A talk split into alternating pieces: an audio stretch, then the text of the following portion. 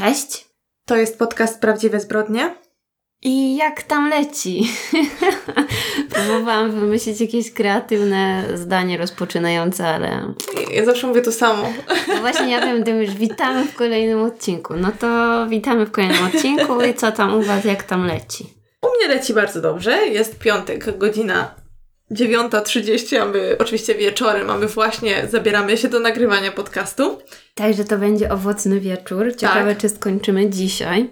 Wątpię, ale trzymajcie kciuki. Poza tym tydzień minął bardzo szybko. A jak u Ciebie? Ten tydzień, myślę, był tragiczny. To jakaś odmiana, nie? Ten tydzień był naprawdę tragiczny. Wydaje mi się, że codziennie padał deszcz. Jest no. tak zimno. Pomówmy chwilę o pogodzie, proszę. Jak to jest możliwe, to co, coś się dzieje za oknem? Nie wiem, jak to jest możliwe, ale ja mam wrażenie, że to w stu procentach oddaje to, jak się czuję. Także, ale z drugiej strony ja się tak czuję też przez to, jak jest tak, na zewnątrz. Tak, no. To jest koło zamknięte. Także bardzo fajnie by było, gdyby w końcu się zrobiło ciepło, bo na pewno wtedy wszyscy wyszlibyśmy z tej depresji. Zdecydowanie. Ja w zasadzie każde zajęcia od ostatnich dwóch tygodni zaczynam od rozmowy z kursantami o tym, jak ohydna jest pogoda i mhm. jak już wszyscy nie możemy tego znieść i jak mamy tego dość. No, myślę, że wszyscy o tym rozmawiają, tak. Także my też możemy sobie na to pozwolić. Poza tym, co... Skończył mi się olejek C B D i wydaje mi się, że zauważyłam dużą różnicę. Po prostu chodzę roztrzęsiona. Także zdecydowanie... chodzisz, tak? Tak, zdecydowanie muszę skorzystać z naszej zniżki i kupić sobie chyba najmocniejszą dawkę możliwą. O, ja też już jestem tam bliżej końca, więc też będę musiała w końcu to zrobić. To znaczy musiała, zabrzmiało to jak to jakiś bolesny zabieg, no. I żeby już pozbyć się wszystkich negatywnych ym, emocji, jakie mam w sobie po tym tygodniu, to muszę Wam powiedzieć, że miałam kolejną dramę z dentystą, ale już Karolinie napisałam taką wiązankę, naprawdę. I to też sprowadza się do tego, że coś jest nie tak po prostu z moją psychiką. Wydarzyło się coś u dentysty, co potem już racjonalnie myśląc stwierdziłam, że to było całkiem normalne. Moja mama mi to przetłumaczyła, także pozdrawiam, jeżeli słucha. Ona mi przetłumaczyła, że Karolina, to jest zupełnie normalne zachowanie, że dentysta... Tak dał, robi. No bo chodzi o to, że dentysta tam mi dał to takie lekarstwo do zęba, ponieważ ząb jest bardzo popsuty. No, koniec. Ja zrobiłam z tego ogromną aferę. Właściwie teraz, jak już myślę o tym, to nie wiem, o co mi chodziło. Po prostu wymyślałam sobie, że ta pani dentystka mnie oszukała. I naprawdę, nie wiem, byłam tak w to strasznie wkręcona, że po prostu płakałam przez trzy godziny. No byłaś w stresie, no, w emocjach, tak myślę. A poza tym u dentystów, oczywiście też nie wszystkich, bo akurat ja do dentysty, do którego chodzę, jak muszę, pani dentystki w zasadzie, to nie mogę na to narzekać, ale pamiętam, że z doświadczeń i z tego, co słyszę czasami od innych, to niestety są dentyści, którzy po prostu robią, a nic nie mówią, nic ci nie tłumaczą, nic nie wiesz, co się dzieje tam w tej twojej gębie, a skąd masz to wiedzieć? W sensie, no jakby powinni ci tłumaczyć, no bo jak inaczej masz, nie wiem, im zaufać, czuć się bezpiecznie albo, no nie wiem, cokolwiek. No właśnie, problem w tym, że ta pani mi wszystko tłumaczyła. I ja po prostu zupełnie przeinaczyłam jej zachowanie i to jest, wydaje mi się, tylko i wyłącznie moja wina, bo ja ostatnio też komuś to tłumaczyłam, że tak jakby teraz przez to, że nic w moim życiu się nie dzieje, to całe wszystkie moje takie frustracje i lęki są skumulowane na chodzeniu do dentysty. Aha. Jakby i że to jest po prostu coś dla mnie najgorszego na świecie i tylko jak już się tam zbliżam, to mam wizję po prostu końca świata i chyba o to chodzi. Także muszę popracować nad, nad tym, żeby tak nie myśleć, bo ona chyba nie chce mi robić krzywdy. Wiesz, te, teraz to, co powiedziałaś, opisałaś każde moje wyjście na badanie krwi, jakie kiedykolwiek przeżyłam no, w życiu. Widzisz. Ja już tu chyba opowiadałam w przeszłości o moim absurdalnym lęku. No ja się nawet nie tyle igieł boję, co, co właśnie pobierania krwi. Panicznie przez traumatyczne przeżycia z dzieciństwa. Ja naprawdę, jak mam, jak stoję w kolejce, to hiperwentyluje się tak, że jak ostatnio, jak byłam już podczas pandemii i miałam maseczkę, to się naprawdę z tego cieszyłam. Bo ja po prostu, ja ledwo stałam na nogach. Myślałam, że się osunę po ziemi. Naprawdę tak tego ale nie znoszę. Ale to ja tak mam dokładnie, no. Jak czekam przed wejściem do dentysty. No. Rozumiem to, bo ja naprawdę przy niczym nie reaguję. Po prostu, no, atak paniki, tylko brakowało, żebym wsadziła sobie nogę między, wiesz, w sensie głowę między nogi, wiesz, i zaczęła oddychać przez torbę papierową. No, to jest bardzo ciekawe, co się dzieje w tych głowach. W każdym razie możecie się jak zwykle podzielić. To jest takie swoimi... absurdalne, prawda? Mm. Zupełnie jakieś... Możecie się podzielić swoimi fobiami, bo już o waszych przygodach z dentystami już słyszałyśmy. Także możemy to już mieć za sobą. Wyrzuciłam to z siebie, jestem oczyszczona. I teraz Karolina, twoja kolej.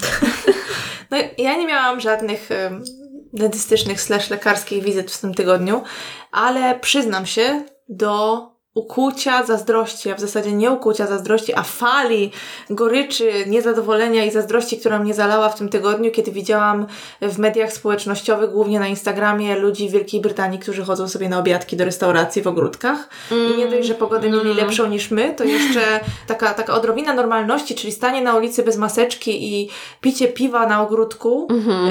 Przyznam, że miałam ze dwa razy łzy w takiej frustracji w oczach. Ja wiem, że są gorsze problemy. Wiem, że teraz ludzie się mierzą z okropnymi rzeczami. Sama mam w rodzinie ludzi, którzy mają biznesy w dużej mierze opierające się na usługach i wiem, że to, co się teraz dzieje, to jest po prostu dramat. Ale ja wiem, o czym ty mówisz, tylko ja jestem taka chamska, że ja patrzę się na to i myślę sobie, hmm, poczekajcie, tydzień jeszcze was zamkną. Naprawdę, bo ja nie rozumiem jak, no zresztą ten premier Wielkiej Brytanii no jakby no nie podejmuje zbyt dużo mądrych decyzji, przynajmniej w przeszłości, więc no dobra, to nie są tematy polityczne, w każdym razie ja przyznam się, że czekam na lekką pomyłkę z ich strony, bo nie wierzę, że to się sprawdzi. Ale nie dyskutujmy o tym może, bo jest to grząski grunt. Ale żeby nie było, życzę wszystkim obywatelom Wielkiej Brytanii dużo zdrowia i wcale nie czekam no, na to, żeby, no, żeby się tam wszyscy pochorowali, no ale jakby wiadomo, wiadomo jak to wszystko się kończy.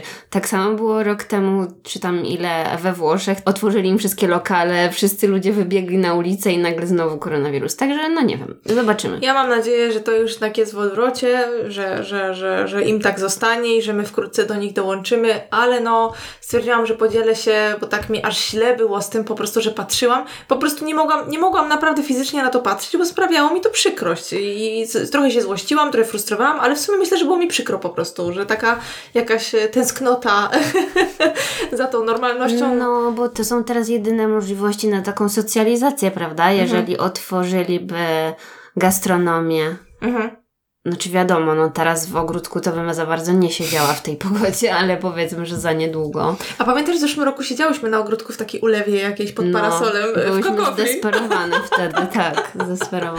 I to było chyba pierwsze wyjście po otwarciu lo- lokali. No i pamiętam, że wtedy się czułam dziwnie. Tak, tak, no to było. Ogólnie wszystko jest dziwne, ale kończąc już ten bardzo kontrowersyjny temat pandemii, Karolino, czy chcesz powiedzieć, co w tym tygodniu oglądałaś albo robiłaś inspirującego? Oczywiście.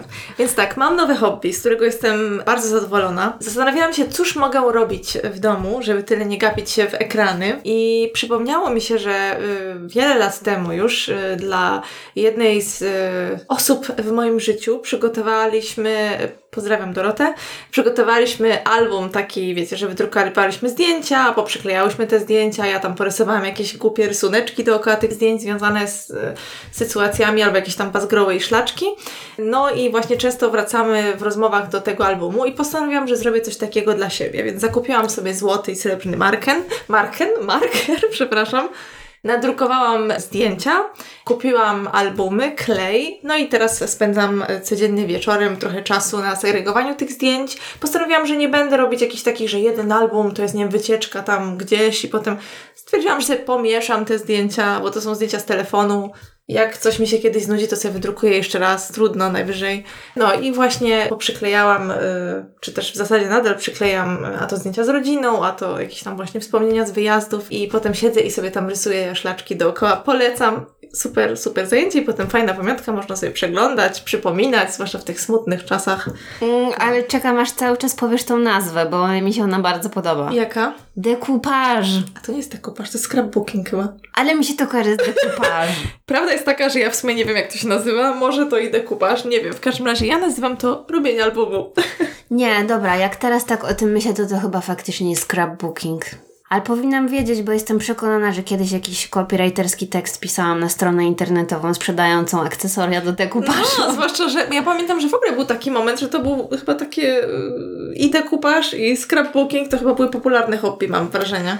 No, ja zawsze na to patrzyłam z tęsknotą, kiedy jakoś w okolicy gimnazjum, czyli tam powiedzmy mając piętnaście lat, nie wiem, zawsze chodziłam do Empiku, jak musiałam na przykład na mieście poczekać na moją mamę, która po mnie przyjedzie, czy coś tam, coś tam, to zawsze poza tym, że sobie w Empiku słuchałam muzyki, to przechodziłam przez te wszystkie regały, dekupaże, oh, myślałam no. sobie, hmm...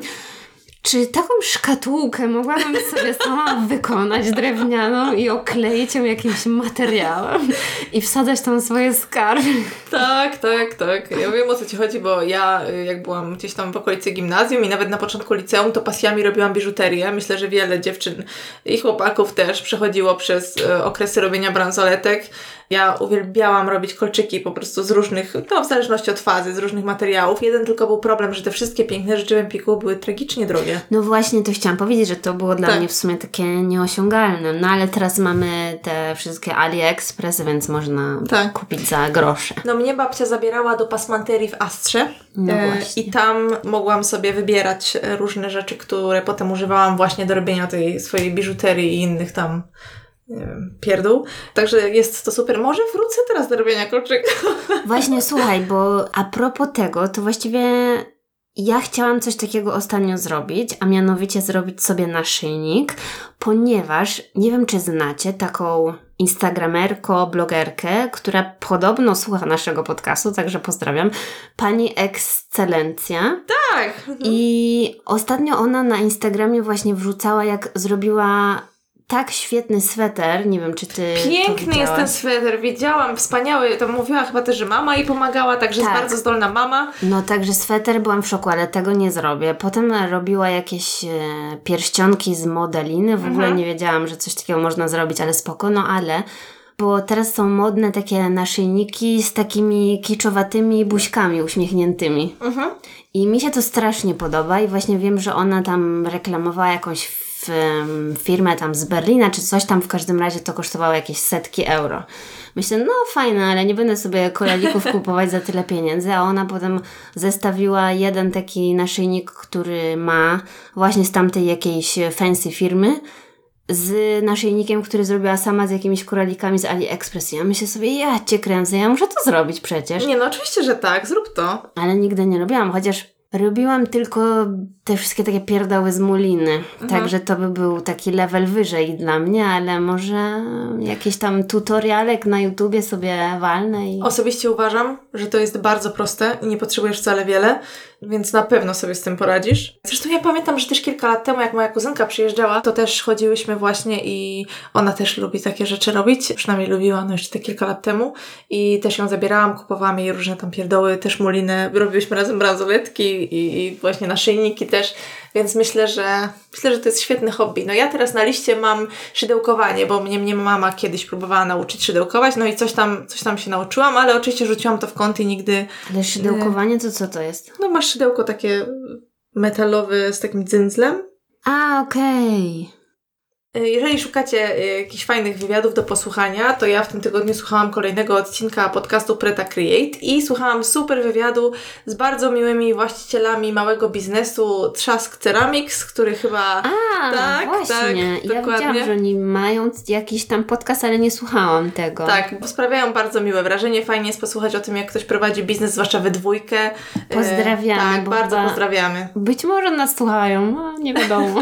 No w każdym razie, pozdrawiamy tak czy inaczej. Inaczej, bo robią super, super ładne rzeczy i fajnie było posłuchać, jak y, prowadzenie takiego biznesu wygląda, bo ja z y, ceramiką mam doświadczenie zerowe, także na pewno było to bardzo ciekawe.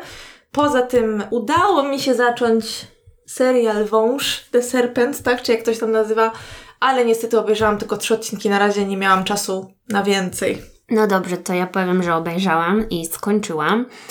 I właściwie to polecam bardzo, ale z drugiej strony chyba jesteśmy tak może z miesiąc spóźnione, bo Aha. to już trochę tam na tym Netflixie wisi, a miesiąc w, w, w świecie Netflixa to jest jak sto lat. Tak. Więc ten serial Wąż opowiada historię seryjnego mordercy Charlesa Sobhraj'a. Podobno jego pseudonim był Bikini Killer, ale w tym serialu w ogóle tak go nie nazywają, więc nie wiem, chyba się wycofali z tego. I bardzo fajny jest oczywiście klimat w tym serialu, bo to się dzieje w latach siedemdziesiątych. Wszyscy są bardzo modnie, ładnie ubrani. Co mhm. prawda ten główny aktor ma taką tapetę, że naprawdę czasem myślałam, że mu odpadnie. Bo on ma charakteryzację mocną, w sensie no, twarz mu zmieniali no. troszeczkę, no. I było to bardzo wciągające i chyba obejrzeliśmy to w trzy dni, no bo jednak w środku tygodnia nie można sobie pozwolić na cały dzień oglądania. Kiedyś także... na to czas znalazł. No mówię, trzy dni, no bo to ma osiem odcinków, więc tak po, po trzy odcinki Aha. wieczorem, no to da się obejrzeć, jeżeli nic innego nie robisz, a ja niestety nic innego nie robiłam. Także polecam wszystkim, na pewno Wam się spodoba. I na pewno Tobie, Karolino, również się spodoba. No nie, no to co na razie widziałam, to mi się podoba. Bardzo lubię postać tego ambasadora. Nie ambasadora, tego pracownika ambasady, tak, tak, który tak. się bawi w detektywa. Uważam, że on jest super. Także no to co, no trzy odcinki, jeszcze mi kilka zostało, więc będę się nimi cieszyć jutro. I w tym temacie też chciałam powiedzieć, bo rok temu w marcu dostałyśmy taką informację na maila o promocji książki, no i możemy zdradzić, że czasami takie informacje dostajemy. Rzadko kiedy coś z tymi informacjami robimy dalej, no nieważne. W każdym razie bardzo się ten autor dobrze wstrzelił, bo chodzi o to, że właśnie rok temu wyszła książka Jarosława Molendy pod tytułem Bikini Killer, seryjny morderca Charles Sobhraj, jego życie i zbrodnie. W ogóle już rok temu chyba było wiadomo, że ten serial wyjdzie. Ja obstawiam, że były jakieś opóźnienia ze względu na pandemię, bo mi się wydaje, że premiera musiała być zaplanowana na wcześniej. W każdym razie teraz na fali tego serialu możemy tutaj polecić polskiego autora i jeżeli jesteście ciekawi, no to można zawsze sobie zajrzeć do książki. Mhm. Właśnie się tak zastanawiam, czy ja coś jeszcze oglądałam. I tak, oglądałam jedną rzecz, z której ty swoją drogą się śmiałaś, bo naszła mnie ochota na obejrzenie miniserialu B B C bardzo starego z lat dziewięćdziesiątych. Dumy i uprzedzenie. Kiedyś B B C nakręciło, nie pamiętam ile tam jest odcinków, chyba sześć. Więc e, pod koniec zeszłego tygodnia postanowiłam obejrzeć. No i tak sobie dawkowałam tą przyjemność, odcinek tu, odcinek tam. Pana Darcy'ego gra tam Colin Firth. Mm-hmm. Chyba nie tak się mówi jego nazwisko, ale wiecie, o kogo chodzi. Więc e, no... Sprawiło mi to ogromną radość, no ale wiem, że to nie jest niestety żadna nowość dla Was. Ale jak ktoś nie widział, a lubi takie rzeczy, to... A ja chciałam jeszcze powiedzieć coś, ym, nawiązać właściwie do nie wiem ilu, dziesięciu odcinków wstecz, nie wiem ile mi to zajęło, bo w końcu skończyłam książkę Buszujący w zbożu. Myślę, że wielkie brawa mi się należą, bo naprawdę była to dla mnie bardzo ciężka podróż. Mhm. Nie chcę właściwie za bardzo tej książki krytykować, bo ja rozumiem, że ona nie została stworzona konkretnie dla mnie, dla mojej grupy wiekowej i tak dalej. Myślę, że jest to świetna książka dla piętnastu-szesnastolatków. Wtedy, gdybym ją przeczytała, to na pewno byłaby to moja ulubiona książka. Znaczy, dobra, może nie na pewno, ale mogłaby gdzieś tam coś we mnie poruszyć, bo teraz już mniej więcej wiem, o co tam mogło chodzić temu mordercy Johna Lennona, ale z drugiej strony ja w tej książce nie, jakby nie będę teraz nikogo zabijać, możecie być spokojni, nie natchnęła mnie ta książka do żadnych przestępstw. Karolina siedzi się dziwnie na mnie patrzy. No. Także jestem ciekawa, jeżeli macie jakieś takie swoje krytyczne przemyślenia na temat tej książki, bo dla mnie naprawdę była kiepska. Może, tak jak mówiłam już wcześniej, jest to kwestia tłumaczenia jakiegoś bardzo archaicznego, jakie czytałam. Może powinna zostać odświeżona przez jakiegoś polskiego tłumacza. I no nie, dla mnie infantylna bardzo. Ostatnie może, bo ja czytałam na Kindle, więc może ostatnie tam pięć procent faktycznie coś tam konkretnego się dzieje, co mnie zainteresowało, ale przez całe dziewięćdziesiąt procent tej książki ten bohater mnie po prostu wkurzał. Mhm. Nie byłam w stanie go zdzierżyć, także... I nie widzę tutaj, tak jak mówię, żadnego powodu, żeby jacyś mordercy byli natchnieni tym bohaterem, żeby mordować ludzi, bo mhm. to jest w ogóle dla mnie absurd. Ciężko mi się wypowiedzieć, no bo z ręką na sercu mogę się przyznać, że niestety nie czytałam tego klasyka. No i, I myślę, że nie tracisz no. wiele, bo już za późno. Jednak. Nigdy mnie nie ciągnęło do tego. No ja teraz czytam, tak jak wcześniej wspominałam, romans i on się, ta książka się nazywa Boyfriend Material i jest o chłopaku, który ma sławnych rodziców, on sam sławny nie jest, prasa pisze o nim złe rzeczy i przez to ma jakieś problemy, więc postanawia sobie znaleźć takiego chłopaka na pokaz, który mu pozwoli poprawić swój imidż, powiedzmy. No. Mhm. Także nie no, przyznam, że czyta się to zupełnie przyjemnie. Już w zasadzie kończę, czyta się to szybko. Także jak ktoś szuka takiej miłej, nieskomplikowanej książki po angielsku do przeczytania, to polecam. No i tym pięknym akcentem książkowym możemy przejść do... Chociaż mam wrażenie, że o tej książce opowiedziałam z małym entuzjazmem, ale jest spoko. Spoko. Tak, także możemy przejść, słuchamy.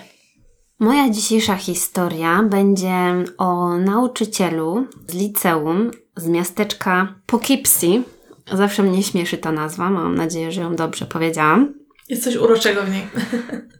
I ten nauczyciel zabił, a następnie zjadł część ciała pewnego nastolatka. Więc już na początku zdradzam, o co chodzi. Wszystko to wydarzyło się w roku tysiąc dziewięćset siedemdziesiątym dziewiątym, a morderca nazywa się Albert Fentress.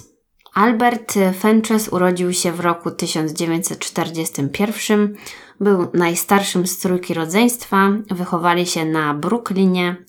Ojciec był surowy, podobno stosował kary fizyczne, ale jak pewnie wszyscy w tamtym czasie, więc pomijając ten fakt, dzieciństwo Alberta było całkiem normalne.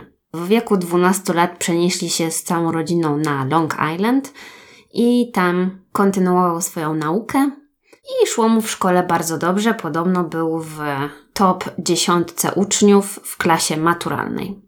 Następnie poszedł na studia, uzyskał tytuł magistra z historii i edukacji i następnie objął stanowisko nauczyciela w liceum w tamtej okolicy.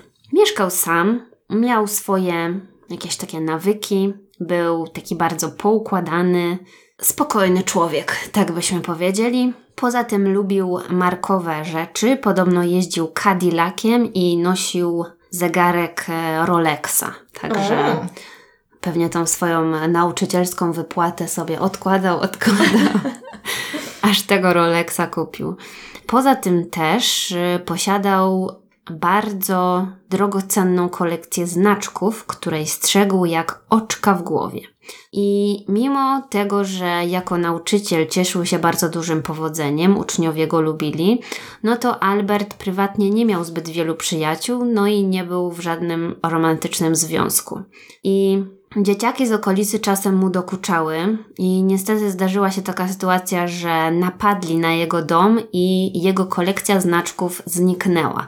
I on był strasznie z tego powodu wkurzony i był święcie przekonany, że winnym kradzieży jest pewien uczeń z jego szkoły, chociaż właściwie nie miał takiej pewności, ale no tak sobie ubzdurał i zrobił wszystko, żeby policja tego ucznia aresztowała. Ale to strasznie przykre. Napaść na nauczyciela swojego, w sensie włamać mu się do domu, to już taka poważna sprawa. No, tak. Ja przepraszam, ale jakoś tak mnie to zdziwiło. To chyba nie jest częsta sytuacja. No, nie, nie, nie. Na pewno nie. I Albert miał wtedy trzydzieści dziewięć lat. I tak jak mówiłam, nie cieszył się zbyt dużą popularnością wśród ludzi. I jego koledzy z pracy uważali go za takiego lekkiego dziwaka.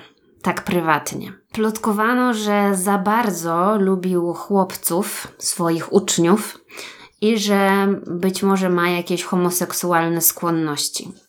I właśnie te plotki doprowadziły do tego napadu na jego dom i wypalono napis na trawniku przed jego domem. To było słowo fairy, czyli można by to było przetłumaczyć na taki pedzio, nie? Coś takiego. Więc no bardzo brzydkie zachowanie, prawda? Więc on wtedy bardzo się zaczął bać o swoje bezpieczeństwo i kupił pistolet kaliber trzydzieści osiem i to było w maju siedemdziesiątego dziewiątego roku. Ale tak mówiłam, że nie miał żadnych przyjaciół, ale właściwie to miał jedną koleżankę. Ona nazywała się Ain Schwartz. Ona była nauczycielką też w szkole i zdarzało się, że się z tym Albertem spotykała od czasu do czasu. Łączyło ich właściwie to, że Albert był nauczycielem dwójki jej dzieci i szczególnie zaprzyjaźnił się z jednym z jej synów. On nazywał się Wallace i był uczniem Alberta w dziewiątej klasie. I poza tym, że Albert był jego nauczycielem, no to też zaprzyjaźnili się tak po szkole. Utrzymywali kontakt przez cały czas, bo Wallace wyprowadził się z tamtej miejscowości, poszedł na studia i zawsze kiedy był w okolicy, to spotykali się, uprawiali jakieś tam sporty razem na ogródku i tak dalej. Hmm. Nie, nie, nie, nie mówię tu o żadnych podtekstach, bo nie wiem, po prostu się kumplowali. No i ten Wallace ukończył studia prawnicze, dołączył do jakiejś firmy, jak to się mówi, kancelarii właściwie, w Nowym Jorku i wtedy, jak już był takim pełnoprawnym prawnikiem, że tak powiem, no to dał Albertowi swoją wizytówkę i powiedział, że może do niego zadzwonić, kiedy będzie potrzebować pomocy prawnika. A to było już wkrótce, tak? Mhm. No i właśnie trzy miesiące po tym, jak Albert zakupił broń, dziewiętnastego sierpnia tysiąc dziewięćset siedemdziesiątego dziewiątego roku, coś go obudziło w środku nocy. Okazało się, że po jego ogródku biegają jacyś ludzie. Wyszedł na ten swój ogródek, wiesz, wyrwany ze snu, w szoku i znalazł tam osiemnastoletniego chłopaka, to był Paul Masters. I on chodził do jego szkoły, był popularny, był w klasie maturalnej i on w tym jego ogrodzie ukrywał się przed policją, bo chyba chodziło o to, że ta grupa nastolatków zrobiła jakieś zamieszanie w okolicy, ktoś wezwał policję, więc policja przyjechała na to miejsce, no i ten koleś Paul po prostu znalazł schronienie gdzieś tam w krzakach na ogródku tego Alberta. No i, że tak powiem, jakoś tak wyszło, że Albertowi właściwie ta cała sytuacja przypasowała i on stwierdził, że w takim razie, jeżeli ma takiego osiemnastolatka już na swoim ogródku w środku nocy, no to zaprosi go do siebie do domu. Skusił go do domu, zaoferował mu jakieś piwo czy jakiś inny napój alkoholowy, no to wiadomo, tamten pewnie nie mógł się tak normalnie tego napić, więc stwierdził, a spoko, napije się. To tak bardzo po nauczycielsku. Mhm. No właśnie, być może on chciał sprawiać wrażenie takiego cool nauczyciela. Podobno Albert upił Paula i następnie poprosił go, żeby pomógł mu załatwić jakieś takie mm, dziwne sprawy w piwnicy. Przesunąć szafkę czy coś takiego. No na pewno pretekst był totalnie wymyślony i no nie wiem, co on tam mógł mu powiedzieć. Ej, potrzebuje pomocy z przeniesieniem jakiegoś tam drewna czy coś. O trzeciej w nocy, no. Mhm. No i właśnie w ten sposób Albert znalazł się z Polem w piwnicy swojego domu. Miał przy sobie pistolet i zagroził mu tym pistoletem, więc oczywiście Paul w tej sytuacji był bez wyjścia, więc oczywiście zrobił wszystko, co tamten mu kazał. Albert związał go i jakoś tak ciężko mi się o tym mówi, zaczął go molestować seksualnie. No, a mi jeszcze było szkoda Alberta pięć minut temu. No niestety. Więc yy, może powiem to jakoś tak szybko, żeby nie było mi plaster, no. Żeby nie było mi zbyt niekomfortowo. W każdym razie Albert próbował uprawiać z Polem seks oralny, ale nie mógł doprowadzić swojej ofiary do wzwodu, więc zdenerwował się. Właściwie zdenerwował się, to jest za mało powiedziane. Po prostu wpadł w szał, wziął żyletkę i tą żyletką odciął Polowi narządy seksualne. I w tym momencie od razu przypomniała mi się historia kanibala z Rottenburga. Jeżeli nie, nie słuchaliście o niej, to opowiadałam ją w odcinku numer dziewięćdziesiąt dwa, ale ta historia wydarzyła się w roku dwa tysiące pierwszym. Także zastanawiam się, czy ten kanibal z Rottenburga wiedział o istnieniu Alberta, bo to się wydarzyło znacznie wcześniej. Mhm. Ale właściwie trochę wyprzedziłam te skojarzenia, bo skojarzenie z kanibalem nie jest przypadkowe. Mhm. No ale już to mówiłaś na początku. A właśnie, jak dobra. Mówiłaś o włamaniu, w ogóle to ja zapomniałam, że to Albert jest tym zabójcą, dlatego mi się go szkoda zrobiło. Więc y, następne czynności wyglądały tak, że Albert zostawił tego cierpiącego Paula w piwnicy, poszedł do kuchni i przygotował sobie na patelni po prostu jego genitalia do zjedzenia. Podobno po przygotowaniu tego wszystkiego na patelni to zjadł. Dlatego no, jest po prostu kanibalem. Po zjedzeniu wrócił do piwnicy i zdziwił się, że Paul jest żywy i jest przytomny, ale oczywiście bardzo mocno krwawi. No jakby ciężko mi mówić tutaj, jaka była motywacja, bo nie mam zielonego pojęcia. W każdym razie postanowił go dobić i zabił go wtedy, używając swojego pistoletu. I podobno ocknął się ze swojej fazy psychicznej, kiedy właśnie próbował wyczyścić te ślady po krwi. Wpadł w panikę, nie wiedział co zrobił i o godzinie druga dwanaście zadzwonił właśnie do Wallace'a, o którym mówiłam wcześniej. To był ten jego kumpel, który był prawnikiem. Zadzwonił do niego i powiedział, że chce się zabić. Wallace przerażony, bo dzwoni do niego ktoś o drugiej w nocy i mówi, że chce się zabić, więc nawiązuje z nim rozmowę. No i Albert powiedział mu w tej rozmowie, że kogoś zabił. I wszystko to było powiedziane takim no tonem, że on był po prostu w panice. Mówił, że zabił kogoś i że chce zabić siebie. Wallace chciał go uspokoić, powiedział, że to na pewno był wypadek, chociaż oczywiście nie wiedział, co się stało, no ale też nie podejrzewał, żeby jego znajomy był jakimś psychopatycznym mordercą. Ale podobno Albert powiedział mu w tej rozmowie, że doszło do molestowania seksualnego. Ogólnie nie wiem za bardzo, co on mówił, bo na pewno to było wszystko w takim amoku. Mhm. Ten Wallace próbował go uspokoić, próbował mu wytłumaczyć, żeby nie popełniał samobójstwa, no bo wiadomo, że, że na pewno to było jego takie główne zadanie. Mówił, że cokolwiek się nie wydarzyło, no to on mu pomoże i że to nie jest wyjście z tej sytuacji i tak dalej.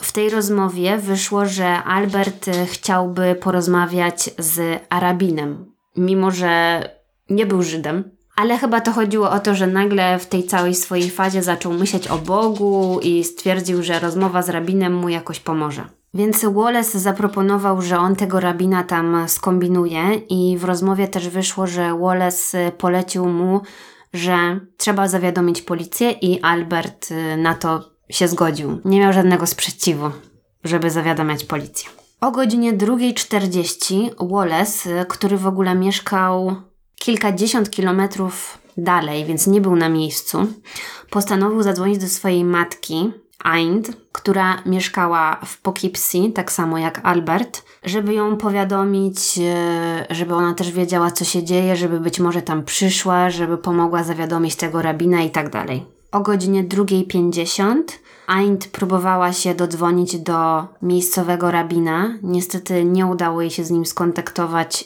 i nie wiedziała co robić, była zaniepokojona, bo to też był jej przyjaciel. Usłyszała tylko, że on chce popełnić samobójstwo.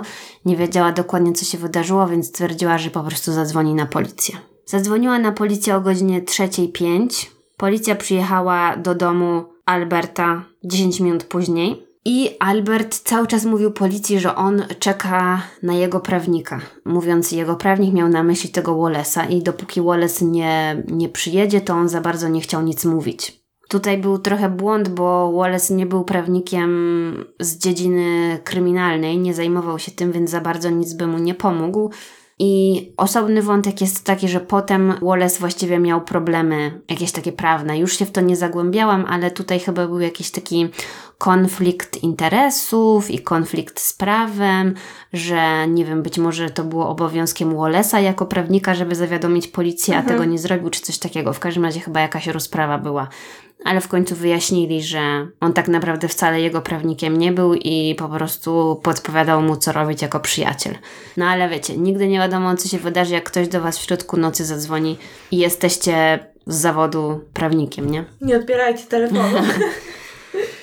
Więc dopiero o godzinie piątej Wallace przyjechał do Poughkeepsie, przyjechał na ten posterunek policji i powiedział, że on nie jest właśnie tym prawnikiem kryminalnym i nie będzie w stanie reprezentować Alberta, więc niech oni mu załatwią jakiegoś prawnika z urzędu i dopiero wtedy mogli rozpocząć przesłuchanie. Albert początkowo nie przyznał się do popełnienia morderstwa Paula Mastersa.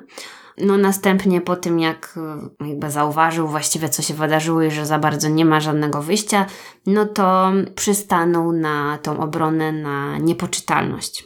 Po aresztowaniu Alberta policja dowiedziała się, że przede wszystkim ulubionym filmem Alberta był film pod tytułem Uwolnienie z roku tysiąc dziewięćset siedemdziesiątego drugiego. To jest jakiś taki klasyczny film, ale muszę przyznać, że go nie oglądałam, więc za bardzo nie wiem, co tam się dzieje, ale domyślam się, że tam może być jakaś taka scena zbrodni, podobna do tej, która się wydarzyła. Jeżeli wiecie, to możecie mnie poprawić. Ale Albert w swoim jakimś tam pamiętniku napisał właściwie dwa dni wcześniej scenariusz tortur i zabójstwa, który właśnie przypominał właściwie to, co się wydarzyło. I... Czyli to jakaś jego fantazja. Uh-huh, uh-huh. I właśnie on to tłumaczył tak, że jemu się wydawało, że to jest sen, ale w końcu jak się ocknął i zobaczył, co jest w tym jego zeszycie, to postanowił to spalić, bo był tak przerażony tym, co, nie wiem, tam ta jego wyobraźnia stworzyła. Oczywiście został poddany badaniom psychiatrycznym. Badał go trzech ekspertów z różnych stron i ze strony prokuratury, ze strony obrony, ze strony sądu, więc byli w miarę niezależni, powiedzmy. I ci eksperci uznali, że Albert doświadczył chwilowej niepoczytalności, ale problem w tym, że był jakiś element planowania właściwie. No właśnie, bo jeżeli on wcześniej spisał w zasadzie całą scenę tego, co się wydarzyło, no to ciężko powiedzieć, że było to zupełnie, zupełnie niezaplanowane. No problem w tym, że właśnie on tą swoją ofiarę upił, przynajmniej zaproponował alkohol, żeby odurzyć, nie wiem w jakim stopniu, no ale jakkolwiek. Następnie zwabił go do piwnicy, no i miał przy sobie ten pistolet, nie wiadomo skąd, może miał ten pistolet już od razu dlatego, że wystraszył się, że ktoś tam grasuje, bo miał go jednak do swojej obrony, no ale to jest wszystko takie szemrane. I teraz jeszcze wtrącę lekką dygresję, bo lubimy tak zawsze mówić, ale naprawdę mało materiałów było na temat tej sprawy, a zainteresowała mnie, no bo nigdy nie słyszałam o takim kanibalu z Nowego Jorku, więc stwierdziłam, że sprawdzę. I jest jeden podcast amerykański na ten temat, też właśnie niedługi. Te dziewczyny, mogę to podlinkować, bo w tym momencie nie pamiętam, jak on się nazywał, bo jest jakiś taki mało popularny, ale te dziewczyny mówiły, że one chciały właśnie zasięgnąć dokumentacji sądowej i w Stanach rozumiem, że to jest otwarte dla wszystkich, ale powiedziały, że ona była zapieczętowana. Tak jakby ta sprawa była jakoś ukryta mhm. do tej pory. Może jest tam coś bardzo kontrowersyjnego. Czy no właśnie, dlatego wydaje mi się, że to, co ja mówię, to mogą być jakieś i tak szczątkowe informacje tego, co tak naprawdę się wydarzyło. Dlatego ja do końca nie wiem, skąd on miał ten pistolet, dlaczego on, jakby jakie było to jego działanie po kolei. Tu są takie trochę domysły. No oczywiście jesteśmy w stanie prześledzić jakieś tam jego kroki, ale to, co się działo na tej sali sądowej, nie zostało upublicznione, a to jest dziwne, bo w większości spraw nawet są takie po prostu spisy, nie? Tak, z oczywiście. Całej, z całej mhm. rozprawy, a tego tutaj to nie było. To się ciężko czyta, ale zawsze warto to przejrzeć, no. Tak. Ale, no nie wiem, może też chodzi o graficzność tych opisów? No, może, może. Także, tak jak mówię, no tutaj jeżeli chodzi o jego motywację, no to możemy się tylko domyślać. Ale ciekawe jest to, że w zasadzie uznali go, tak? Wspominałeś, że uznali go niepoczytalnym w tamtym tak. momencie. Tak, tak. Mhm. Czyli coś, coś tam było. No bo, tak jak mówię, ci eksperci, psychiatrzy uznali go za osobę z problemami psychicznymi. Mhm. No i został właściwie uniewinniony ze względu na swoją niepoczytalność i został umieszczony w szpitalu psychiatrycznym w ramach tej kary swojej. Mhm. Więc właściwie do procesu nie doszło.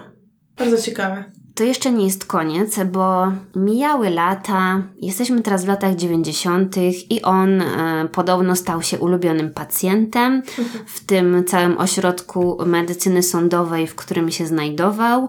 Nabył nowe umiejętności, podobno świetnie znał się na obsłudze komputera i uczył innych pacjentów i też personel w ogóle, jak z komputerów korzystać. I nie doświadczył więcej tego typu epizodów, przebywając w ośrodku. Dopóki? Nie, nie, nie. I co ciekawe, no bo jest leczony psychiatrycznie, tak? Ale podobno tylko raz otrzymał leki przeciwpsychotyczne i to było wtedy, kiedy przebywał w więzieniu tuż przed swoją rozprawą. Czyli w tym ośrodku nie poddano go żadnemu leczeniu farmakologicznemu, co jest dość dziwne, bo zazwyczaj osoby, które są uznane za niebezpieczne dla społeczeństwa i chore psychicznie, nie poddaje się samej takiej terapii jakby na zasadzie rozmowy, prawda? No bo to jest bardziej skomplikowane. Więc trochę dziwne. Oficjalnie jego diagnoza co do zaburzeń psychicznych dotyczyła narcystycznych zaburzeń osobowości, zaburzeń obsesyjno-kompulsywnych i czegoś takiego jak fuga dysocjacyjna. I sprawdziłam sobie, co to znaczy. I to jest dysocjacyjne zaburzenie nerwicowe polegające na ucieczce z dotychczasowej sytuacji w... Świat fantazji? No, chyba w świat fantazji, tak to rozumiem. No rozumiem, że może to zinterpretowali tak, że jak znalazł się już z tym chłopakiem u siebie w domu, no to coś tam się w jego głowie zmieniło, że wdrożył tą swoją fantazję w rzeczywistość. Ale to są tylko moje spekulacje, bo tak jak mówię, no nie wiem. Mnie to zawsze fascynuje, jak to się dzieje, że przychodzą ci mądrzy lekarze, psychiatrzy i jak oni są w stanie stwierdzić, że ktoś w danym momencie no. był rzeczywiście i nie kłamie na przykład, tak? To jest no. niesamowite. Hmm. Nie mam pojęcia. W każdym razie w tym ośrodku on był bardzo lubiany na tyle, że dostawał przepustki na opuszczenie ośrodka bez nadzoru, więc on normalnie mógł sobie chodzić do sklepu, wychodzić poza obszar tego całego szpitala i tak dalej, także no musieli mieć do niego bardzo duże zaufanie, no i tego zaufania nie zawiódł. W dziewięćdziesiątym siódmym roku prezes i profesor psychiatrii i nauk behawioralnych pracujący w Nowym Jorku o nazwisku Oldham został poproszony o przejrzenie dokumentacji Alberta i wydanie opinii, no bo rozważali, czy po prostu nie wypuścić go na wolność i w temacie jego jest właśnie bardzo dużo artykułów, bo w tamtym czasie dużo artykułów się pojawiło, że planują wypuścić kanibala z Nowego Jorku, no nie? Z takiego właśnie ośrodka psychiatrycznego. I ten lekarz obawiał się właśnie, że Albert nie brał żadnych leków i nie był pewien, co się wydarzy, jeżeli on zostanie wypuszczony na wolność i będzie mieć kolejny jakiś epizod i nie był w stanie zagwarantować, że wszystko z nim będzie w porządku. Poza tym bał się właśnie opinii publicznej i zderzenia Alberta z opinią publiczną, no bo jednak w gazetach pisali o nim nowojorski Hannibal Lecter. Matko, to musiało się do innego kraju wyprowadzić, żeby... No. Chociaż umówmy się, no to, co zrobił, było naprawdę straszne. No tak, ale to nie koniec, ponieważ doszło do procesu, bo on skorzystał z takiego swojego prawa do zorganizowania procesu o zwolnienie po mhm. prostu, żeby rozpatrzyli na nowo jego sprawę. Więc ten lekarz, o którym mówiłam przed chwilą, on zeznawał jako biegły i on właśnie miał takie kontrowersyjne zdanie, że Albert cierpi na złośliwy narcyzm i że nie nadaje się na wypuszczenie na wolność, ponieważ jest niebezpieczny, a właściwie inni psychiatrzy mieli na jego temat bardziej takie przychylne zdanie. Ława przysięgłych postanowiła, że on nie stanowi zagrożenia dla społeczeństwa i że powinien zostać zwolniony. Uznali, że jest chory psychicznie, ale... nic się nie stanie, jeżeli wyjdzie na wolność. Po prostu ława przysięgłych jakoś tam została przekonana do tego, że wszystko z tym Albertem jest okej. Okay. Mhm. A może dlatego zostały zapie- w dalszym ciągu zapieczętowane te akta, bo jego wypuszczono, tak? Nie. Ach. Nie, nie, nie. Sekunda. Jeszcze nie skończyłam. Sędzia miał wątpliwości co do tego werdyktu i postanowił zorganizować drugą rozprawę. żeby ostatecznie ustalić, czy Albert powinien zostać zwolniony z tego szpitala, w którym przebywa. No i tutaj mamy plot twist, bo w tej drugiej rozprawie pojawił się nowy świadek. I ten świadek troszeczkę tutaj zawojował, bo to był mężczyzna, trzydziestodwuletni mężczyzna, który zeznał, że kiedy miał dziesięć lat, to był sąsiadem Alberta i był przez niego wielokrotnie molestowany seksualnie. No to rzeczywiście plot twist. Tak. No i problem był w tym, że Albert, przechodząc różne terapie przez wiele lat swojego pobytu w szpitalu psychiatrycznym, nie ujawnił tych informacji swoim terapeutom, więc właściwie to mm. zataił mm-hmm. i nie powinien tego robić. I ten mężczyzna mówił, że właśnie wtedy, kiedy był małym chłopcem, no to był sąsiadem Alberta i był chętny do nauki gry w szachy. Tak jak mówiłam, Albert był znany w okolicy z tego, że był świetnym nauczycielem, więc postanowił właśnie nauczyć tego chłopca grę w szachy. Ten mężczyzna zeznał, że wizyty w domu Alberta miały niewiele wspólnego z szachami. Zaczęło się od tego, że go łaskotał, a z czasem po prostu dotykał go, wiadomo w jakiej okolicy, i molestował go seksualnie. No i ten mężczyzna postanowił właściwie po ponad dwudziestu latach um, opowiedzieć swoją historię, bo usłyszał o całej tej sprawie w mediach i już był na takim etapie w życiu, że miał własne dzieci. No i wiadomo, poczuł jakby takie wyrzuty sumienia i taką powinność, że w imieniu innych ofiar i ku przestrodze po prostu musi powiedzieć, co mu się przydarzyło, żeby to się nikomu nigdy nie przydarzyło więcej. No i bardzo dobrze. I kiedy na tej sali sądowej pojawił się ten świadek, no to Albert był w lekkim szoku i było to widać. Od razu właściwie zrezygnował z ubiegania się ze zwolnienia ze szpitala, bo wiedział, że w tym momencie no to już raczej nic mu nie pomoże. Znaczące było to, że do tego molestowania mężczyzny, który się ujawnił, doszło właściwie kilka tygodni przed tym, jak doszło do morderstwa. Bo zresztą jest jakiś taki wywiad czy program Opry. W każdym razie widziałam artykuł na stronie Opry, w którym ten mężczyzna właśnie się wypowiada. I osoba, która przeprowadza z nim ten wywiad, tak jakby pyta, jak on się z tym czuje, no nie? No bo tak naprawdę równie dobrze on mógł zostać zamordowany wtedy. Też fajne pytanie. No. To znaczy, nie, nie, nie mówię, że ktoś mu tak powiedział wprost, ale rozumiem, że to było taki, taki podtekst i widać było, że ten mężczyzna nawet dwadzieścia parę lat później nie, nie potrafi sobie trochę z tym poradzić, bo udaje, że wszystko jest w porządku, że nic mu się nie stało, że właściwie to jest okej, ale widać, że no bardzo ciężko mu się o tym mówi. Oczywiście... Absolutnie się nie dziwię. No to jest oczywiście jest to zrozumiałe. Taki bagaż. Więc tak jak mówię, ta rozprawa zakończyła się klęską dla Alberta, bo wszyscy uznali, że sam fakt, że zataił coś takiego jak molestowanie dzieci, oznacza, że jest świadomy swoich czynów. Dobrze to przemyślał. Tak, tak, zdecydowanie. No i tutaj właśnie można rozważać, czy cała ta sytuacja nie była przez niego jakoś tak skrupulatnie zaplanowana. No ale nie możemy postanowić tutaj nic, no bo mamy za mało informacji, poza tym nie siedzimy w jego głowie.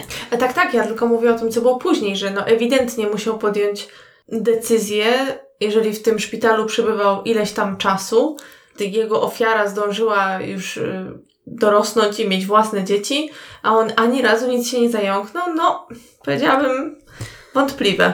I tutaj też właśnie ten psychiatra, o którym wspominałam, który miał odmienne zdanie, on też zarzucał innym lekarzom, którzy badali Alberta wcześniej, że źle go zbadali. No bo mhm. właściwie to jest odpowiedzialność psychiatrów sądowych, żeby tak naprawdę coś takiego odkryć. Ale ciekawe, że zwiódł aż trzech, prawda? Bo gdyby to był jeden, ludzie też nie są nieomylni, niestety, prawda? Ale że trzech naraz, no to albo był bardzo dobry, albo to rzeczywiście była prawda i wtedy miał jakiś taki epizod, prawda? Mhm. No w każdym razie ostatecznie stwierdzili, że to leczenie, które do tej pory otrzymywał, było widocznie niewystarczające, no i że trzeba coś w tym kierunku zmienić.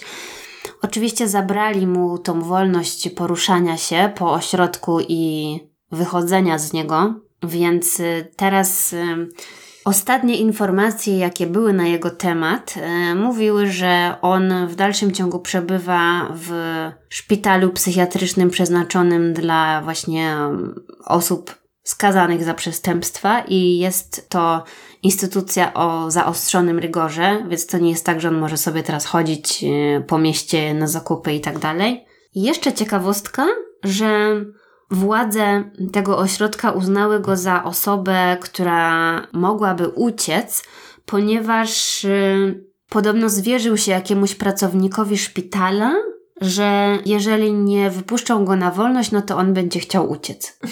Znaczy może coś takiego palną, no nie? Nigdy nie wiadomo, no ale wtedy uznali, że jednak trzeba go bardzo, bardzo pilnować mhm. i musi po prostu być pod kontrolą.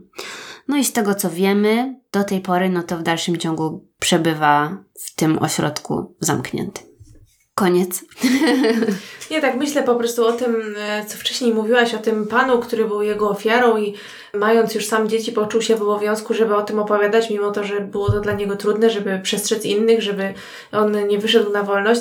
I tak myślę, że jakie to jest straszne, że spotkała cię krzywda, a potem jeszcze czujesz jakąś taką powinność, też z jednej strony to piękne, że on się zdobył na to, prawda, i żeby uchronić innych, ale jakie to straszne, że, że spotkało cię to coś tak yy, tragicznego i musisz się z tym mierzyć do końca życia, a jeszcze czujesz na sobie jakąś presję czy jakiś obowiązek, żeby chodzić i publicznie o tym gadać, bo wiesz, że innych też to może spotkać, prawda, to takie jakoś tak cały czas mi to po głowie chodzi. Mm-hmm. No jest to trudna sprawa, na pewno.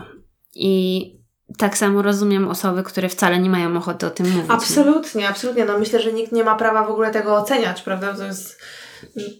No ale w tym przypadku to się przydało, no bo gdyby nie to, że ten mężczyzna wyszedł na jaw, że tak powiem, no to zapewne by go wypuścili. Tak, nie no, zachował się bardzo odważnie i na pewno zapobiegł ewentualnym tragediom. Właśnie zrobiłyśmy sobie małą przerwę na pyszne chipsy, które zakupiła dla nas Karolina. Nowy smak. Właśnie to by był idealny taki segment na wplecenie reklamy, ale... Lace zapraszamy.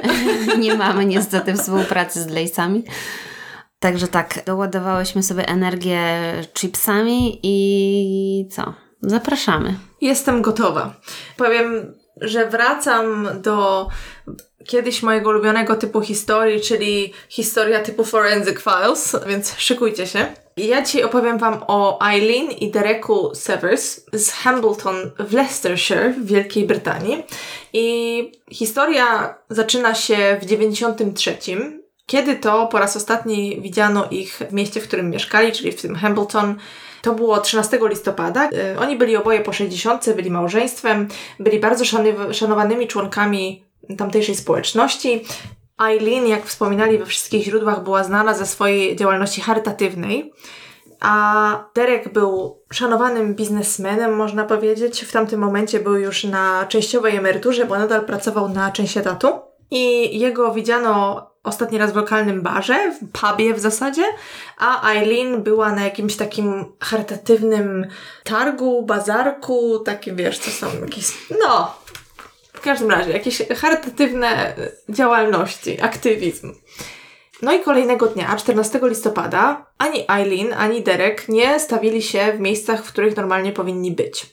Tak jak mówiłam, to było starsze małżeństwo, bardzo szanowane w tamtym miejscu, gdzie mieszkali. No i znani też byli z tego, że byli bardzo porządni, bardzo uporządkowani, zorganizowani i to, co mówili, tak robili. No więc kiedy nie zjawili się w umówione miejsca, no to ludzie z ich otoczenia pomyśleli, że jest to bardzo, bardzo dziwne i poszli na policję, żeby właśnie zgłosić, że nie widziano tego małżeństwa. Policja oczywiście udała się do ich domu. W tym domu mieszkał też ich syn, Roger, który miał w tamtym momencie trzydzieści siedem albo trzydzieści osiem lat. Był yy, przed czterdziestką. No i poszła do nich, zapukała, no i zapytała się, co tam z rodzicami. Roger odpowiedział, że no, że wszystko w porządku, że pojechali gdzieś tam na jakiś wyjazd. No i jakby tyle tego było. Ale coś policjantowi, który poszedł do tego domu, nie wiem, czy nie dawało spokoju, czy po prostu stwierdził, że na wszelki wypadek sprawdzi tą sprawę dokładniej. No i właśnie uznał, że warto by było sprawdzić jednak tą sytuację jeszcze raz, bo nadal jakby nikt ich nie widział. No i następnego dnia ponownie udali się właśnie do ich domu i poprosili tego syna o możliwość rozejrzenia się właśnie w tym miejscu, gdzie mieszkali. Oczywiście Roger absolutnie powiedział bardzo proszę, ze spokojem. No i ten policjant przeszedł się po domu, zadał kilka pytań, dlatego że, jak wcześniej wspomniałam, to byli ludzie, którzy byli bardzo porządni, tacy do... czyści to jest może głupie określenie, no ale no, bardzo poukładani, tak? Schludni. O, może. Właśnie, dziękuję bardzo, szukałam tego słowa, tak, bardzo schludni. No a tutaj policjant zauważył, że, i to jest w ogóle jakaś absurdalna sprawa, wytłumaczcie mi, o co w tym chodzi, ale tak, policjant zauważył, że nie było dywanu w łazience i w kuchni. W jakiś tam... To już wiem, co się stało. Tak, okay. Oczywiście. Koniec wiadomo, historii. Wszyscy wiedzą, co się stało, ale tak jak mówiłam, to jest sprawa z serii Forensic Files, także poczekaj, jakby jeszcze czas. Ale ja chciałam porozmawiać teraz o czymś innym. O co chodzi z dywanem w łazience i w kuchni? Ja wiem, że ludzie miewają dywaniki. Ale to jest Wielka Brytania. Tak, ja wiem, ale... To jest ale... inny, inny rodzaj jakby... I w dalszym ciągu ja, ja siedziałam i wpisywałam, wiesz, dosłownie łazienka, dywan, bo nie mogłam się na to napatrzeć, jak to wygląda nie, nie. w ogóle. Z tego przynajmniej, co ja wiem, to w Wielkiej Brytanii mają obsesję na punkcie dywanów i... Znaczy, w sensie... to ja wiem, ale... Nie, nie, wykładzina, to jest tak, inne słowo, nie? Taki od tak, tak, tak, mhm. dokładnie, ale szczerze mówiąc, wiedziałam, że jeszcze kuchnia to może mi się nie wydaje tak dziwna, bo tak jak mówię, wiem, że ludzie miewają takie ozdobne chodniki, wiem, że są dywany do kuchni i tak dalej, ale dywan w łazience? Wszędzie? Co to ma w ogóle? Nie, nie, nie. Jakby w każdym państwie na świecie by mnie to zdziwiło poza Wielką Brytanią. Ja jestem, właśnie ja nie wiem, czy gdzie ja, co się dzieje, że mnie to zdziwiło, zaskoczyło. I jak tak zaczęłam o tym myśleć, to przypomniało mi się, że w jednej czy dwóch sprawach w przyszłości rzeczywiście pamiętam, że wspominali jakieś, ale nie wiem, nigdy się nad tym nie skupiłam i teraz jak do mnie to dotarło, to bardzo mnie to zdziwiło. No bo rozumiem chodnik, tak? No wiadomo, ja też mam chodniki w łazience, no ale to nie wiem, wywiesisz je, wysuszysz i tyle. A wykładzina? Co tam się musi zbierać no, pod spodem, no? Nie, wykładzina no. jest okropna. Zresztą ja mam alergię na właściwie na wszystkie te rzeczy, które są w wykładzinie, także ja bym nigdy czegoś takiego nie mogła mieć. Dziękuję. No, no ale wracając już do historii, dziękuję za tą dygresję, to policjant zadawał pytania właśnie o te braki w dywanach. No ale syn ze spokojem odpowiadał, a to tam się wylało dużo wody z wanny, a to tam tata miał wypadek z patelnią, że tam jakiś się tłuszcz rozlał. No, jakieś takie pierdoły. Mm-hmm. No i policjant powiedział... Jasne. No właśnie. No i policjant powiedział okej, okay, okej, okay, no i poszedł. Ale w dalszym ciągu miał jakieś tam swoje wątpliwości i policja postanowiła przyjrzeć się tej sprawie jeszcze bardziej. No ale kiedy zaczęli e, szukać Rogera, żeby go zaprosić na posterunek, to nagle go nie było. Chwilę to zajęło, ale w końcu znaleźli go w jakiejś tam okolicznej miejscowości i zabrano go oczywiście na przepytki, ale on ze spokojem grabarza non-stop powtarzał tą samą... Karolina się ze mnie śmieje. Non-stop... Grabarz to się dla mnie równa pijama, porno i strachnela.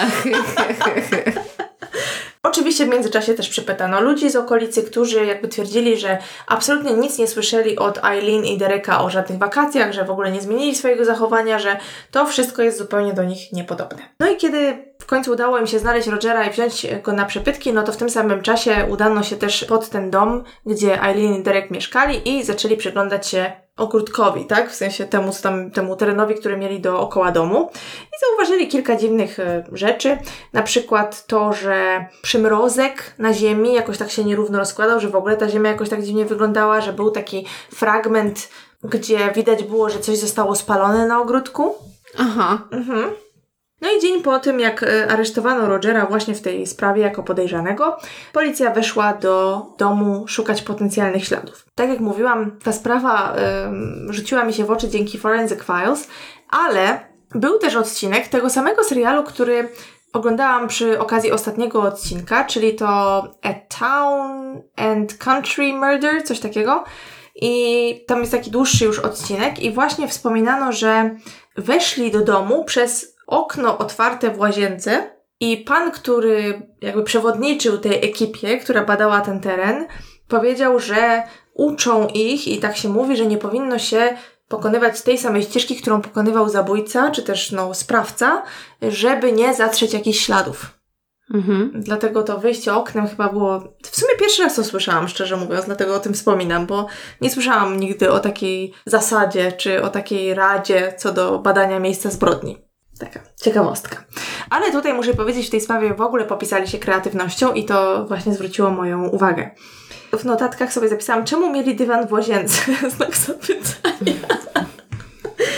No i oczywiście zaczęli badać dokładnie tą łazienkę. Znaleźli również kropelki krwi, które swoim wyglądem odpowiadały takiemu, bo one były dosyć nisko oczywiście i ten rozbrysk, że tak powiem, pasował do właśnie obrażeń, które można byłoby komuś hmm. zadać, że to nie jest tak, że się tam zacięłam, prawda, nie wiem, golarką i krew mi kapie, tylko to taki, no, rozbryzgnięta krew. Więc to była pierwsza sprawa. Potem przenieśli się już do holu, gdzie na dywanie znaleźli dużo włókien takich pozwijanych, poskręcanych. To były żółte włókna, chociaż Forensic Files mówili, że były zielone, ale nie wiem komu wierzyć. Stwierdzono, że te włókna się tak poskręcały na tym dywanie pod wpływem ciężaru czegoś, co ktoś musiał ciągnąć. Mhm. Oczywiście potem przenieśli się do kuchni, tutaj znowu podłoga wyglądała dziwnie, ten brak dywanu, o którym wspomniałam. I w kuchni znaleziono też jeszcze jedną ciekawą sprawę i o tym wspominają właśnie i przy, w tym programie, o którym przed chwilką mówiłam, i też w Crime Watch. I to była lista, taka to-do list, taka lista rzeczy do posprzątania. Co? Tak, dosłownie. Na, na placie w kuchni leżała lista rzeczy, które należy posprzątać w domu. Okay. I policjant, który prowadził to śledztwo, powiedział, że w zasadzie to była gotowa lista, jak pozbyć się dowodów. Aha. Tak. Weszli też oczywiście do garażu, a tam na podłodze znaleźli mokrą plamę, która miała taki zapach typowy dla wybielacza. Tak. Nie wiem, ile jeszcze mogę tutaj udawać taką zdziwioną. Nie, jakby myślę, że już jesteśmy wszyscy dawno, jakby zdziwienie zostawiliśmy za sobą. No ale teraz y, robi się lepiej, dlatego że Roger jakby nadal idzie w, w zaparte. Twardo, nie no, o co wam chodzi? Rodzice są na wakacjach, ja nie rozumiem, o co jest to całe zamieszanie. No lista jak lista, no przecież porządki robię w domu. O czym w ogóle my tutaj tak, mówimy? Tak, na pewno. Tak. Był absolutnie w ogóle spokojny, w ogóle niewzruszony i o co jest to całe zamieszanie. Kiedy mówiono mu o różnych rzeczach, które znaleźli na miejscu tej domniemanej zbrodni, tak, no to on w ogóle nic, że o co chodzi, cały czas powtarzał w kółko jedną i tą samą wersję. Postanowili też przyjrzeć się bliżej samochodowi Dereka, czyli ojca Rogera. No i znowu bardzo zwróciło ich uwagę to, że samochód był ubłocony cały. No a Derek i Eileen byli bardzo porządnymi, schludnymi osobami, jak już ustaliłyśmy. No i też właśnie w tym programie A Town and a Country Murder, czy coś takiego, um, nie pamiętam, wpiszę wam tą nazwę w opisie, wspominali o tym, że w schowku samochodu znaleźli co najmniej trzy produkty do czyszczenia auta, więc dlaczego by mieli taki uświniony samochód, prawda? No. Zwłaszcza przed wyjazdem, gdzie by tak zostawili, no to kto by pomyślał?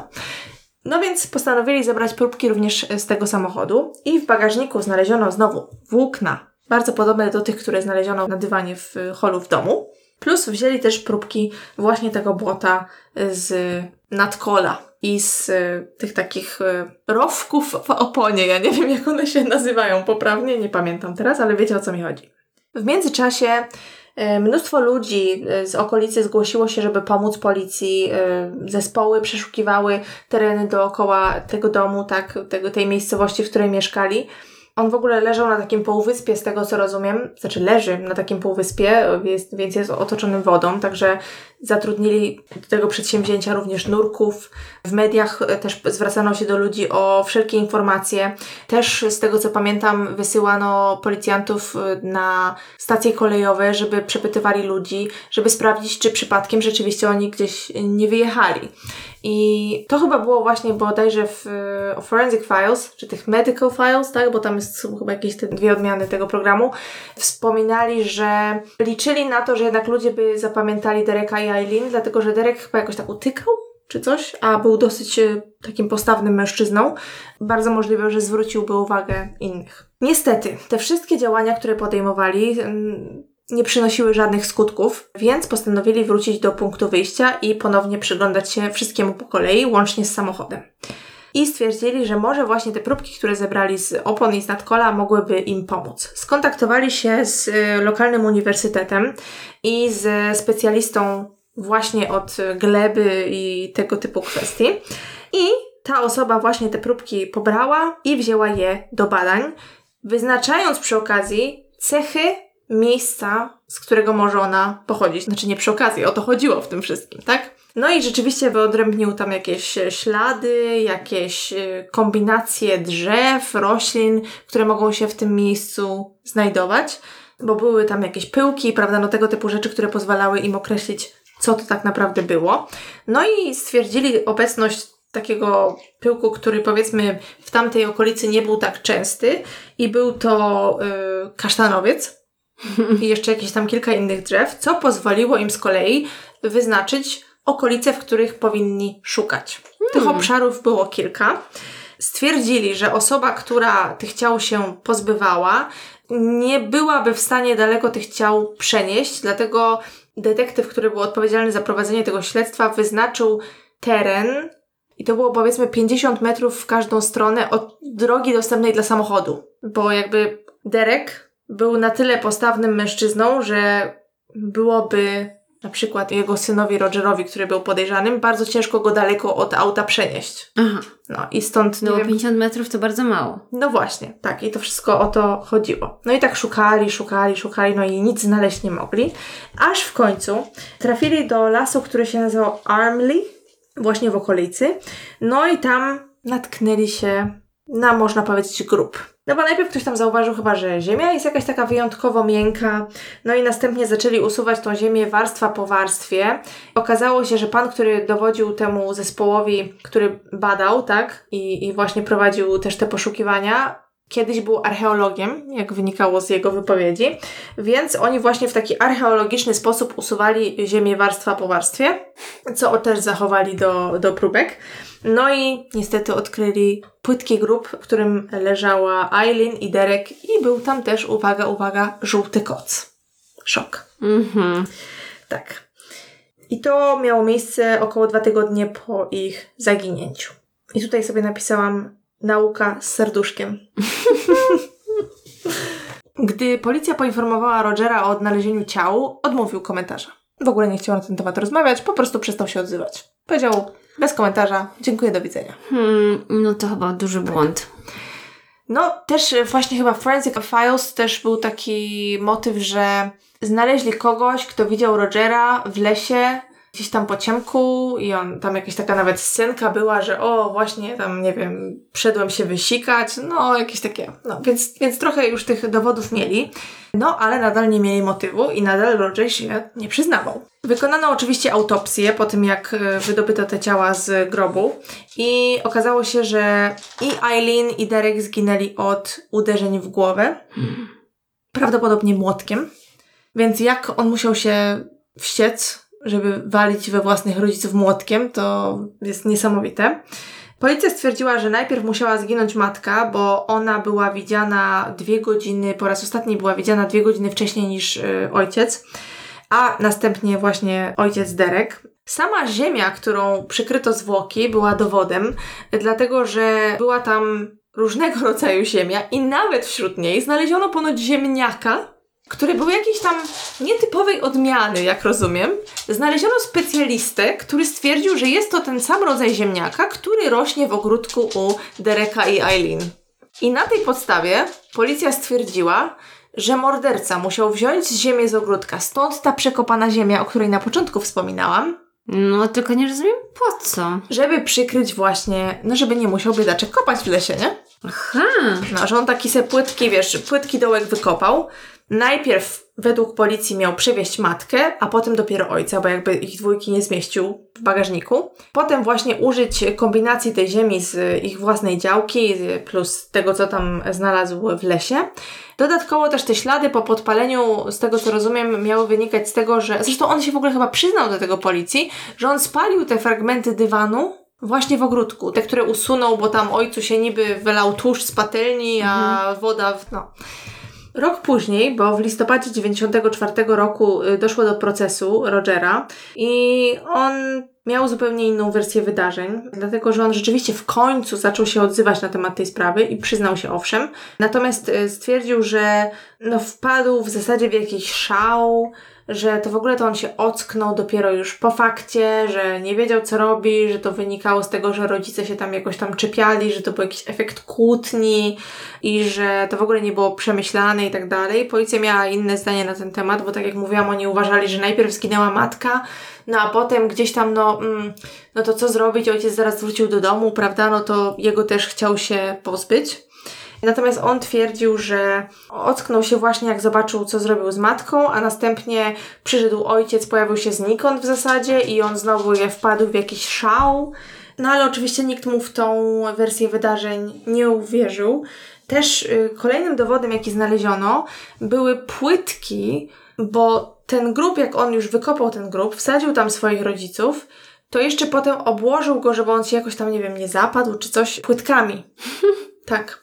I potem te same płytki znaleźli w domu u Eileen i Dereka. Więc w ogóle tego nie przemyślał. No i oczywiście bardzo szybko też e, okazało się, że Roger był po prostu kłamczuszkiem. Że bardzo lubił chodzić do pubów i opowiadać o swoich sukcesach nieistniejących, kłamać na temat biznesów, jakie posiadał, sukcesów, jakie odnosił, pieniędzy, które miał. Opowiadał to kobietom i jakimś tam różnym znajomym. Z tego, co rozumiem, on nigdy nie mieszkał sam, nigdy się sam nie utrzymywał, nie był w stanie żadnej pracy przez dłuższy czas y, utrzymać. No i rozumiem, no ludzie szukają swojej drogi, no ale rodzice chyba mogli mieć już troszeczkę dosyć y, utrzymywania syna, tak? Nie wiem, czy on czekał, aż oni umrą, przepraszam, i odziedziczy po nich spadek, no bo tak jak mówiłam wcześniej, im w życiu powodziło się dobrze. Jego ojciec y, odnosił sukcesy na tle zawodowym, no więc prawdopodobnie to był jakiś y, motyw. Ale nikt Rogerowi w jego wersję wydarzeń nie uwierzył i został on skazany na dwa dożywocia. Ale muszę powiedzieć, że zabójstwa rodziców chyba zdarzają się dosyć rzadko, mam wrażenie. Ale mówiłam o tym tydzień temu. Tak, tak, tak, oczywiście. Jakby mam wrażenie, że... Myślę, że mogłybyśmy cały podcast robić o mm, tak myślisz? Takich jakoś rodzinnych morderstwach. Wiesz co, ja mam jakieś takie poczucie, że większość tych zabójstw jest jednak partner partnera, partner partnerkę, partnerka partnera, partnerka partnerkę. Jakoś tak... E... No nie wiem, jakby statystyk nie prowadzę, ale wydaje mi się, że tak samo dużo jak wszystkich innych. No może. W każdym razie najbardziej w tym wszystkim, poza tym, że oczywiście stwierdziłam, że nauka jest wspaniała i dzięki niej nic nikomu nie ujdzie na sucho, to stwierdziłam, że Roger był po prostu strasznie głupi i krótkowzroczny. Mm-hmm. Bo jeżeli naprawdę chciał iść jakby tym tropem, że rodzice wyjechali, no to czemuż on się stamtąd nie wyniósł? Nie. Czemu on w ogóle... Nie wiem, nie zaplanował, znaczy rozumiem, że nie zaplanował tego w żaden sposób, bo nie wiem, tam okazja właśnie uczyniła go złodziejem, albo nie wiem, rzeczywiście pokłócił się z matką i wpadł w szał, tak jak mówił, czy cokolwiek. No to naprawdę zaplanował to, w ogóle tego nie zaplanował, nie, nie przemyślał tego, no próbował tam czyścić, robił sobie listę rzeczy do uprzątnięcia, ale tak naprawdę nic poza tym, to tak trochę mało się popisał. Myślę, że jest chyba bardzo sprytny. Mhm. No. no ogólnie od samego początku chyba był na celowniku policji, więc tak czy inaczej ciężko by mu było się wywinąć. Tak, no właśnie w, we fragmencie Crime Watch, który znalazłam na ten temat, policjant, który odpowiadał za to śledztwo, pytany przez dziennikarza, co zwróciło ich uwagę, dlaczego w ogóle zaczęli się przyglądać tej sprawie, która na początku z pozorów wyglądała na, nie wiem, właśnie zwykły wyjazd na wakacje, prawda, czy jakąś taką, jak oni to ładnie w którymś z programów nazwali, burzę w szklance wody wszczętą przez y, okolicznych y, znajomych tych ofiar. No to on tam mówił, o, bo Roger był zbyt spokojny. I się zaczęłam zastanawiać, co to znaczy być zbyt spokojnym? Jakby ktoś się mnie pytał, gdzie jest moja matka, ona by faktycznie była na wakacjach, to przecież nie miałabym jakby... No mają doświadczenie na, na pewno. Na pewno, no tak, tak. Ten inst- ale to, ten tekst taki, że był zbyt spokojny, myślę sobie... Hmm. No, w każdym razie, to by było na tyle. No, także muszę powiedzieć, że ta sprawa była dla mnie dość pokrzepiająca, bo jednak nauka pomogła rozwiązać tą sprawę. I to w ogóle, kto wpadł na to, że będą ziemię badać, że sprawdzać, gdzie jakie drzewa rosną? No uważam, że naprawdę to bardzo, bardzo było sprytne. Jacyś mądrzy ludzie po prostu pracowali na tym posterunku. Zdecydowanie. No, także to by było na tyle. Dziękujemy za uwagę w tym tygodniu. I do usłyszenia za tydzień. Do usłyszenia.